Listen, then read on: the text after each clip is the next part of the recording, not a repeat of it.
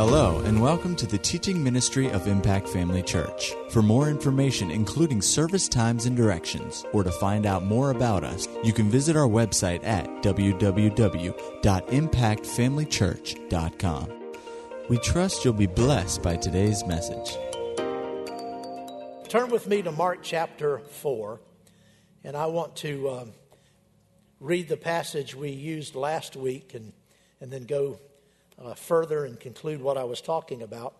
In Matthew chapter 4, verse number 35, it says, On the same day, excuse I said Matthew, Mark 4. Mark chapter 4, verse number 35, on the same day when evening had come, he said to them, Let us cross over to the other side. Now, when they had left the multitude, they took him, Jesus, along in the, in the boat as he was, and other little boats were also with him. And a great wind windstorm arose, and the waves beat into the boat so that it was already filling. But he was in the stern, asleep on a pillow. And they awoke him and said to him, Teacher, do you not care that we are perishing? Then he arose and rebuked the wind and said to the sea, Peace, be still. And the wind ceased, and there was a great calm. And he said to them, Why are you so fearful? How is it that you do not have faith? And they feared exceedingly and said to one another, who can this be that even the wind and the sea obey him? Notice that they missed completely what he said. He said, Why are you so fearful? How is it that you have no faith? It's like those words went right over them. They were just so amazed at what had just happened. And I think sometimes we let a lot of the words of the Lord go right past us. And uh, so we want to focus on, on some of the things that we know He has said to us. And so we talked about the fact that in life, there are storms that come. One reason storms come to us is because we're in the will of God. These disciples were taking Jesus where he told them to take them, and they were going on an assigned journey for a particular purpose. They went to the other side. Jesus said, Let us go to the other side of the lake, the Sea of Galilee. And they went over there to minister to one man. There was a, a demoniac uh, hiding out in, in the caves and, and uh, so forth, and you know the story there. Jesus went over there and set him free. And as far as we know, that's really the only conversation he had. The people came out to see what had happened to the, to the man. And Jesus told the man, He said, Now you go back to your friends and family and you tell them what great things God has done for you. Well, evidently he did that after the crowd came out. Now, when the crowd from Gadara came out to see Jesus, they were freaked out. They were afraid and they, they, they asked Jesus to leave. They didn't want anything to do with this powerful man of God. It was just too amazing for them. But this man evidently went back and did what Jesus told him to do because if you read through the Gospels and study it out, you have to do a little bit of, of research. When Jesus was back into that area of, of, of uh, Decapolis, the multitudes came from everywhere off of this one man's testimony. Praise God. So Jesus went over there to accomplish that. And many times storms arise because the enemy's trying to stop the plan of God in our lives. Now, this doesn't mean that every uh, natural storm that comes up, you know, some storms are just, it's just, you know, the weather conditions, the devil's not behind it. But sometimes, if it, anything that comes up to try to, to uh, defeat or obstruct the plan of God is, is of the enemy. And so the enemy, you know, raised up this storm. And so if you're in, in the will of God, that doesn't mean you're going to go through life and nothing bad's ever going to happen. That's not true. But if you go through life, there is victory in everything. Like I said last week, Jesus didn't tell the disciples, let's get in the boat, go to the middle of the sea, and let's drown. He said, no, let's go to the other side. And when storms arise because you're doing the will of God, you can stand in the face of the devil and say, I'm going to the other side. I'm, I did not come out here to drown in this trouble. I'm going through it. I'm going through it victoriously. I'm going to the other side. Amen. Now, we also talked about uh, some things that can cause your boat to go down. And storms come sometimes because of, of obedience. But I'm concerned that maybe more often storms come because of disobedience.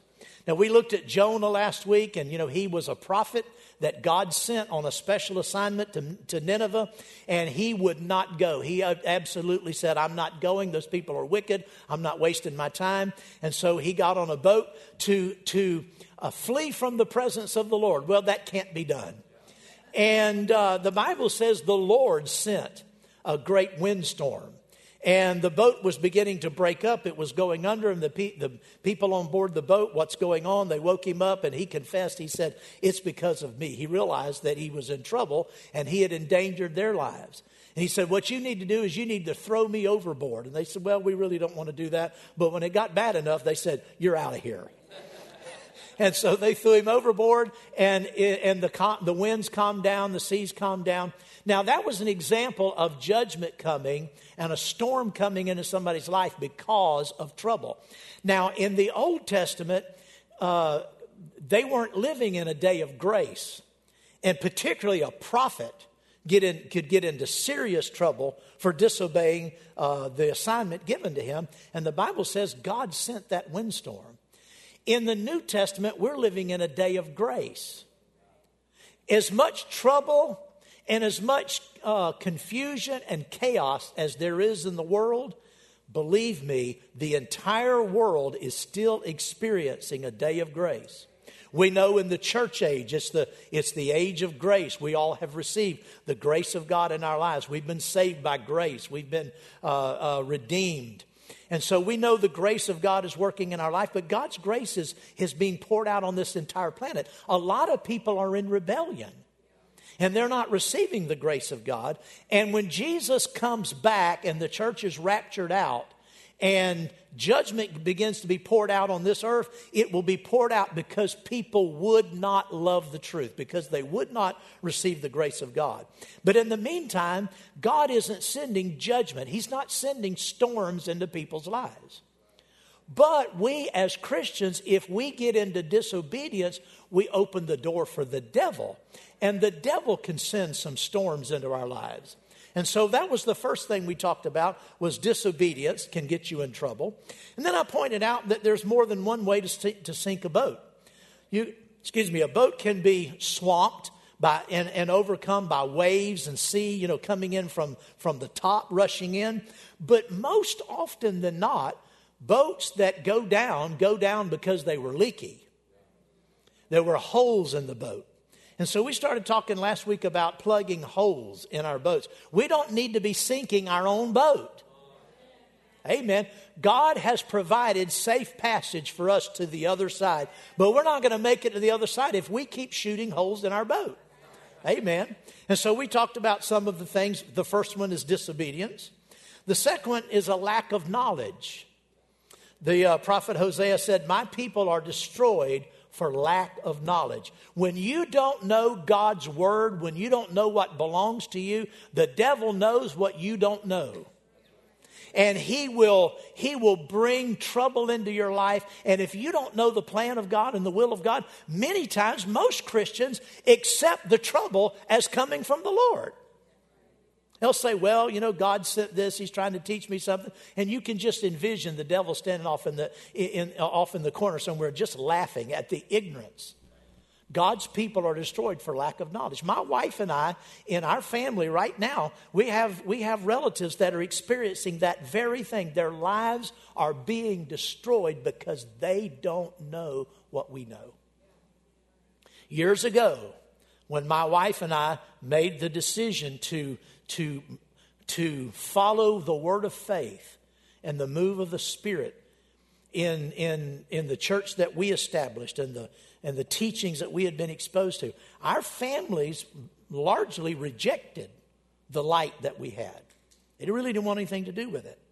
But time has shown that the blessing of God follows those who know what belong to them.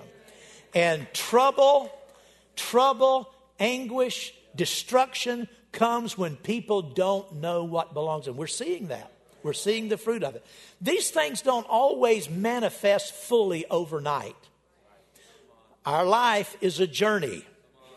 And uh, you, can, you can start punching holes in your boat right now that might not have an immediate effect. But over time, uh, it'll cost you. And so we're plugging some of those holes. First one was, uh, was disobedience. Second one was a lack of knowledge. The third one, oh boy, it's 1142. The third one, we won't even go into it, was just refusing to take that step of faith. You know, I said the most successful people in life in the natural are people who are willing to step out and take a risk. Well, it has to be an informed risk. But in, in the walk of faith, it's not a risk to step out in faith, it's a risk not to step out in faith. And very often people have, have brought trouble into their lives, sinking their boat, so to speak, because God gave them instruction, wanted them to do something for Him, and they were afraid to do it. They were afraid to take that step of faith. That will cost you. Amen? Praise the Lord. And then we talked about uh, running from problems. Many people today have developed a habit of running from their problems. People run from marriage problems. I've noticed that people who run from marriage problems get into another marriage, and guess what happens? The same problem. I've noticed that people divorce somebody and go back up and marry someone just like them more times than not. And so they're, they're, you can't run from your troubles. They run from their, from, from their job, troubles on the job, can't keep a job. And so they just up and quit because people aren't people don't people don't appreciate them. Well, you know, we can say a lot about that, but uh, the job isn't your problem. Your church isn't your problem. Amen. We mentioned three things, three three persons you cannot escape escape by running. You can't you can't get away from God, can't get away from the devil, and you can't get away from yourself. Like like the old saying says, wherever you go, there you are. Amen. Praise the Lord. So we want to go to, to the one we didn't cover, start, starting on number five, and that is blaming other people for your failures. And this is sort of tied in with the other one, but, but, but it's, it's distinctive too. Other people are not your, the, the reason for your failure. Now, other people may contribute trouble into your life, but at some point, we have to take responsibility for our own lives. I'll say this that particularly the older you get, and you don't have to be real old for this to, to be true, because it's a pattern. Your life and my life, up to this point, is a result of decisions, choices, and actions that we took and made before time. And young people, you are, uh, you are at the beginning of your road, so to speak.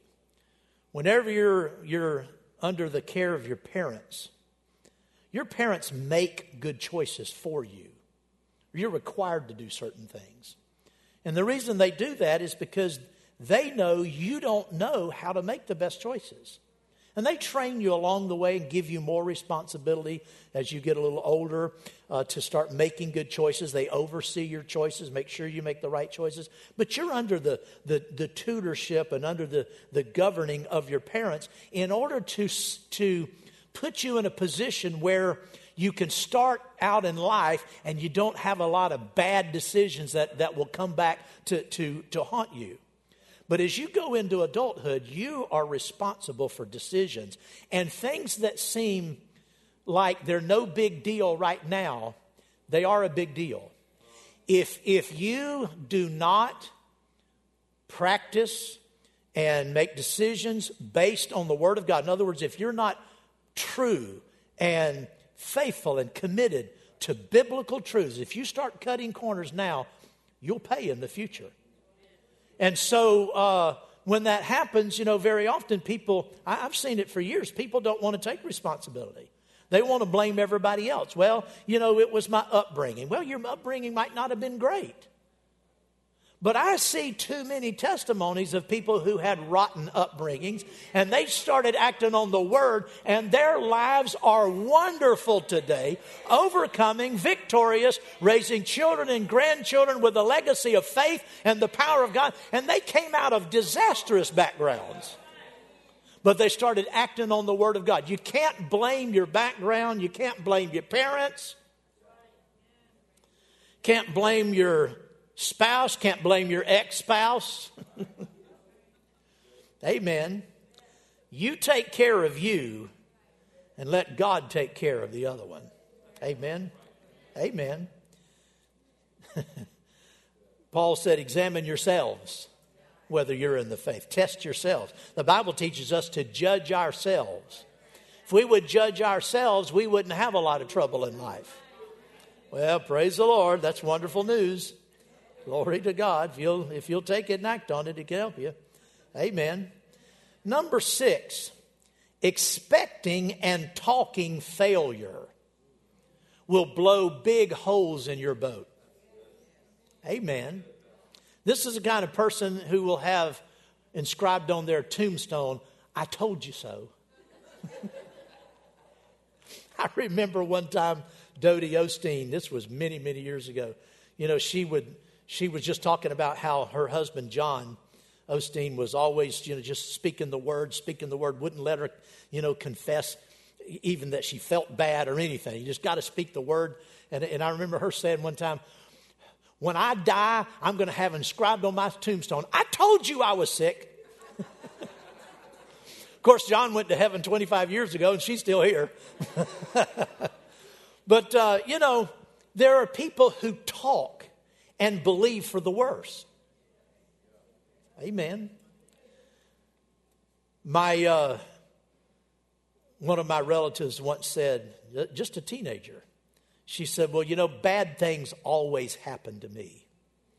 And she didn't survive. She, she died at 14 years of age because she kept saying these kinds of things. All of us, church, all of us experience times in life where, you know, the, the metaphorical tides of life seem to run low. And, you know, things are not cooking, they're not cranking like they should. It just seems like things are you know, the, the joy's gone, the blessing's gone, where is God? We all experience things that make it look, of course, none of that's true, but it looks that way. Don't anchor your boat in low tide. because when high tide comes back, you're going to be stuck at the bottom of the, uh, of the river or whatever. You're going to be stuck underwater because you, you tied yourself to the bad times. Don't talk failure. Go with me over to Proverbs 18. Proverbs 18.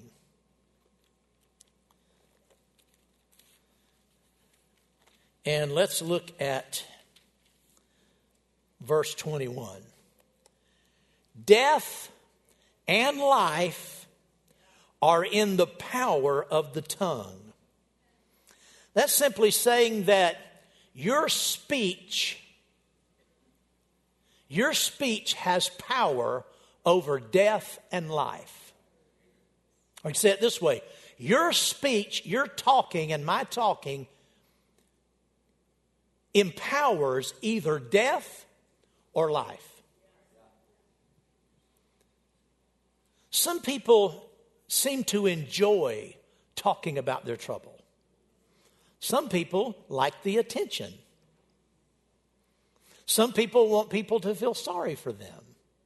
Some people want a lot of people praying for them. You can, you're talking, if you're talking doubt and unbelief, there isn't enough prayer to lift you out of that because death and life are empowered by our own tongues. Particularly the more you know. The more truth you know, the more you're responsible for.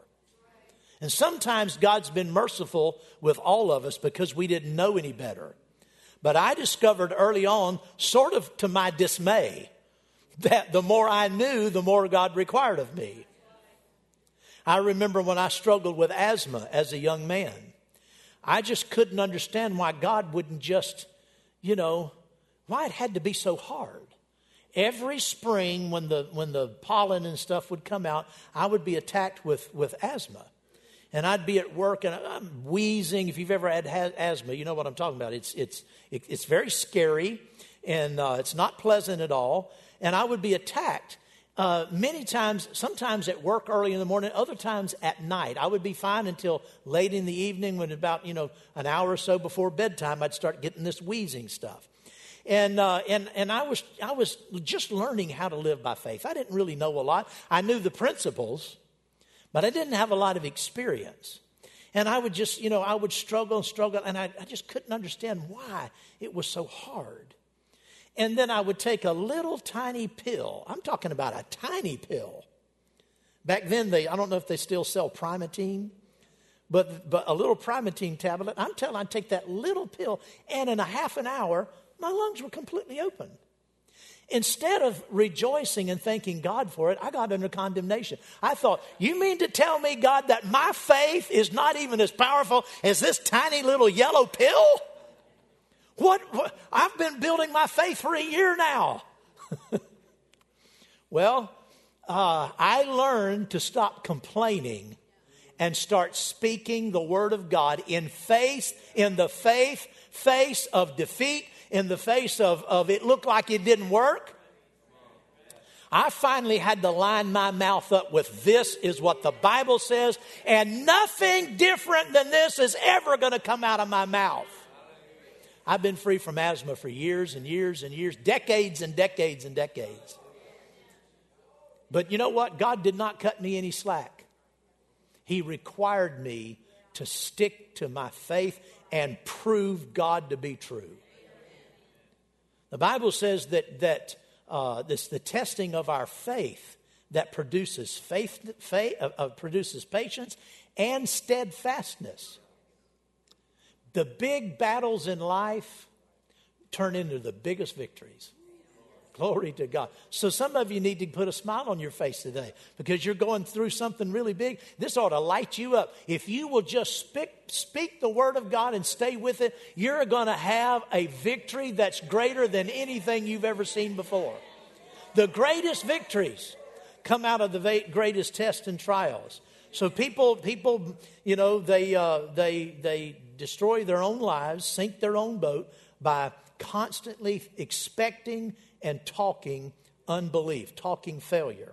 I know Brother Hagin has a, a small book that I read way back in the 1970s, and it's, and it's entitled Right and Wrong Thinking. And Brother Hagin said in that book that it's wrong thinking. When people's thinking is wrong, then their believing will be wrong. And when their believing is wrong, their talking will be wrong. And when their thinking, believing, and talking is wrong, they're in big trouble. They're headed for destruction. I had to change my thinking. I couldn't even change my talking until I changed my thinking. And there's only one thing that will straighten out our thinking, and that we've looked at in the last few months, remember? Renewing of the mind.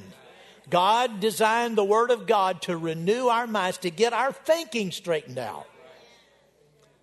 It's been said that some people suffer because of stinking thinking. This world is full of stinking thinking.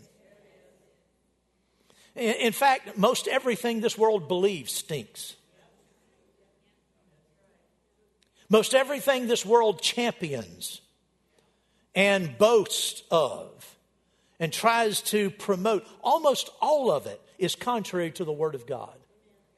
And so we have to be diligent to get our thinking straightened out so that our Believing will be straightened out and our talking will be straightened out. Well, I've got 10 of them. Number seven, surrounding yourself with negative people. You know, the Bible says that we're not supposed to be unequally yoked together. And, and the scripture says don't, don't be unequally yoked together with unbelievers. But you know, there is a class of believers that are unbelievers. They might believe in Jesus, they believe in the new birth, but they don't believe a lot of what the Bible says. And so, in certain categories, certain subjects, even Christians can be unbelievers. Not lost unbelievers. You understand what I'm saying? This whole world is negative, and Christians can be negative. Some of your family members can be negative. I never advocate segregating ourselves from our families ever. God, God created the family, natural family. He ordained it. We're supposed to maintain those relationships to, to the very best of our ability. Now, if you have family members that just won't have anything to do with you because of what you believe, then, then you have to let that happen. But don't be the cause of that. Don't be the one that promotes. Do everything you can to keep your family straight. or, or keep them close. But at the same time, you cannot let negative, unbelieving uh, ideas and thoughts be your companions. And where your friends are concerned, you absolutely have the right to choose. Like they said, you didn't choose your family, but you can choose your friends. And God put us in a church so that we would have a company of people that all believe the same thing and we encourage one another. Amen. Surround yourself with faith filled people. I remember one time I, I visited a, a, a, pastor, he's a good friend of mine, and we went to, a, to an RMAI meeting, and, and he was struggling with something physically. And, you know, I just pointed out the fact that, well, thank God you're healed. It's good to know you're healed. And you know what? He's a preacher, a pastor. He got mad at me. I mean, he puffed up and said, Well, you know, I'm telling you, I've been really struggling. The doctors say this. And I said, Brother, all I said was the Bible. I said, By his stripes you're healed. Thank God you're healed. And he took offense because I wouldn't get in his pity, become a part of his pity party, and get in that boat of despair with him. I was trying to lift him out of it. When you're going through a difficult time, the worst person for you is someone who will side in with you and pat you on the back and tell you, Bless your darling little heart. Nobody's ever had it as hard as you have. I don't know how you can make it. I'm telling you what, you've got every reason to be sad and to be mad and to give up. Those are the worst friends you can have. You need people who will speak the word of God to you. Amen. Encourage you to obey God. Hallelujah. If you let your boat get stuck in the muck of negative people, there's an acidic reaction in that muck, and it'll eventually eat right through the bottom of your boat. Well, praise the Lord. It's true. Number eight, I actually stuck this in here uh, last night, between last week and, and, and, and today. Selfishness. Hmm, I, may, I might not get finished today. I've got two more. This is number eight. Selfishness, stinginess, and self centeredness will sink your boat. The Bible says that the generous soul will be blessed, and he who waters others will be watered himself. Now, we usually apply that, and appropriately so. We apply that to the area of finances, be generous in finances and water other people. But it's not just talking about finance, it applies in every arena of life. People who are centered upon themselves you know people like this. It's all about them. It's all about, it's never, they're never interested in anybody else. They never want to know how you're doing. They want you to know how they're doing, what's going on in their life, how good it is or how bad it is. We had uh, a pastor, uh, Pastor Angela know who I'm talking about when I start talking about this. That was a pastor friend of ours that we had for years and years, large church here in Florida. And every time you talk to this man or his wife, you couldn't get a word in edgewise about anything. It, I mean, they would just take over and they're just telling you all about their church and how God was doing and what their programs were and what their vision was and what God was doing and how great it was, which we genuinely rejoiced in that. We, we weren't offended by that. That was wonderful. But over a period of years, several years, we began to notice, and I, and I said to this to, to Angela one time, I said, Do you notice that when we talk to so and so, they never ask one question about how's your church doing. And we don't even get an opportunity to inject what God's doing in our church. We can't even get a word in because it's always about them.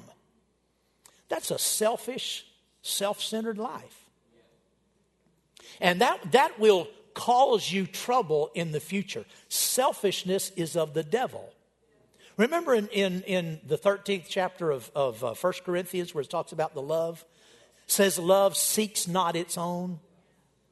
I think the Amplified Bible says it's not self seeking, self centered, something like that. When you, if you, if you want to have a prosperous journey going down life's road, if you want to eventually arrive with the full blessing in your life, be interested in other people. If you have friends, you know, we have, we have friends that we don't have really anything in common with, because they're not ministry friends, so we don't have ministry experiences in common. They're just friends of ours. And my wife and I have made it a point when we're together, we ask them, How's it going on your job? How's it going? What about this? What about that? How, what, what's happening in your life? We make it now. Every now and then, it's appropriate to talk about your situation. My wife, in the last uh, uh, this this entire year, she's had a lot on her plate where her mother, her mother's passing, passing or uh, her niece is passing, and then uh, and then uh, uh, uh, her sister being dependent upon her. She's had a lot. And so it's, it's right sometimes to share when we're going through these things. But listen, if your whole life is always the center of attention, everything you're going through, you'll eventually not have any friends. Amen sow into other people. If it doesn't come naturally, write it down a, on a piece of paper and start practicing when I'm around my friends. I'm going to purposely, I might not even be really interested, but I'm going to act like I am. I'm going to ask my friends, how's it going? What about your job? What about that project? What about that deal that's going on? What about that situation? Be interested in other people. Well, praise the Lord. Amen. Number nine, unwillingness to learn from others. Paul said, I do not consider myself to have attained. Well, if, if, if Paul didn't consider himself to have arrived, we haven't either. Be willing to listen to other people. God can speak a word to you and can bring wisdom into your life sometimes from the most unlikely places and, and sources and people. Amen. Remain teachable. Remain teachable. Always, always be open to someone else having insight that you don't have. Because there's a lot of insight out there you don't have yet. And the same thing's true for me. I need the insight that other people have.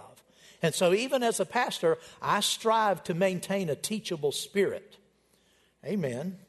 The unteachable person uh, has three in problems they're infallible, they're always right, they're inflexible, they're unwilling to change, and they're insecure. You know, a lot of problems people have is insecurity. They're, they're always persecuted. They're, bless their hearts, they're always misunderstood. And they're on the defense, defense all the time. Number 10, I'll finish with this. Stop allowing failure to stop you. Some people fail because they just allowed failure to take over.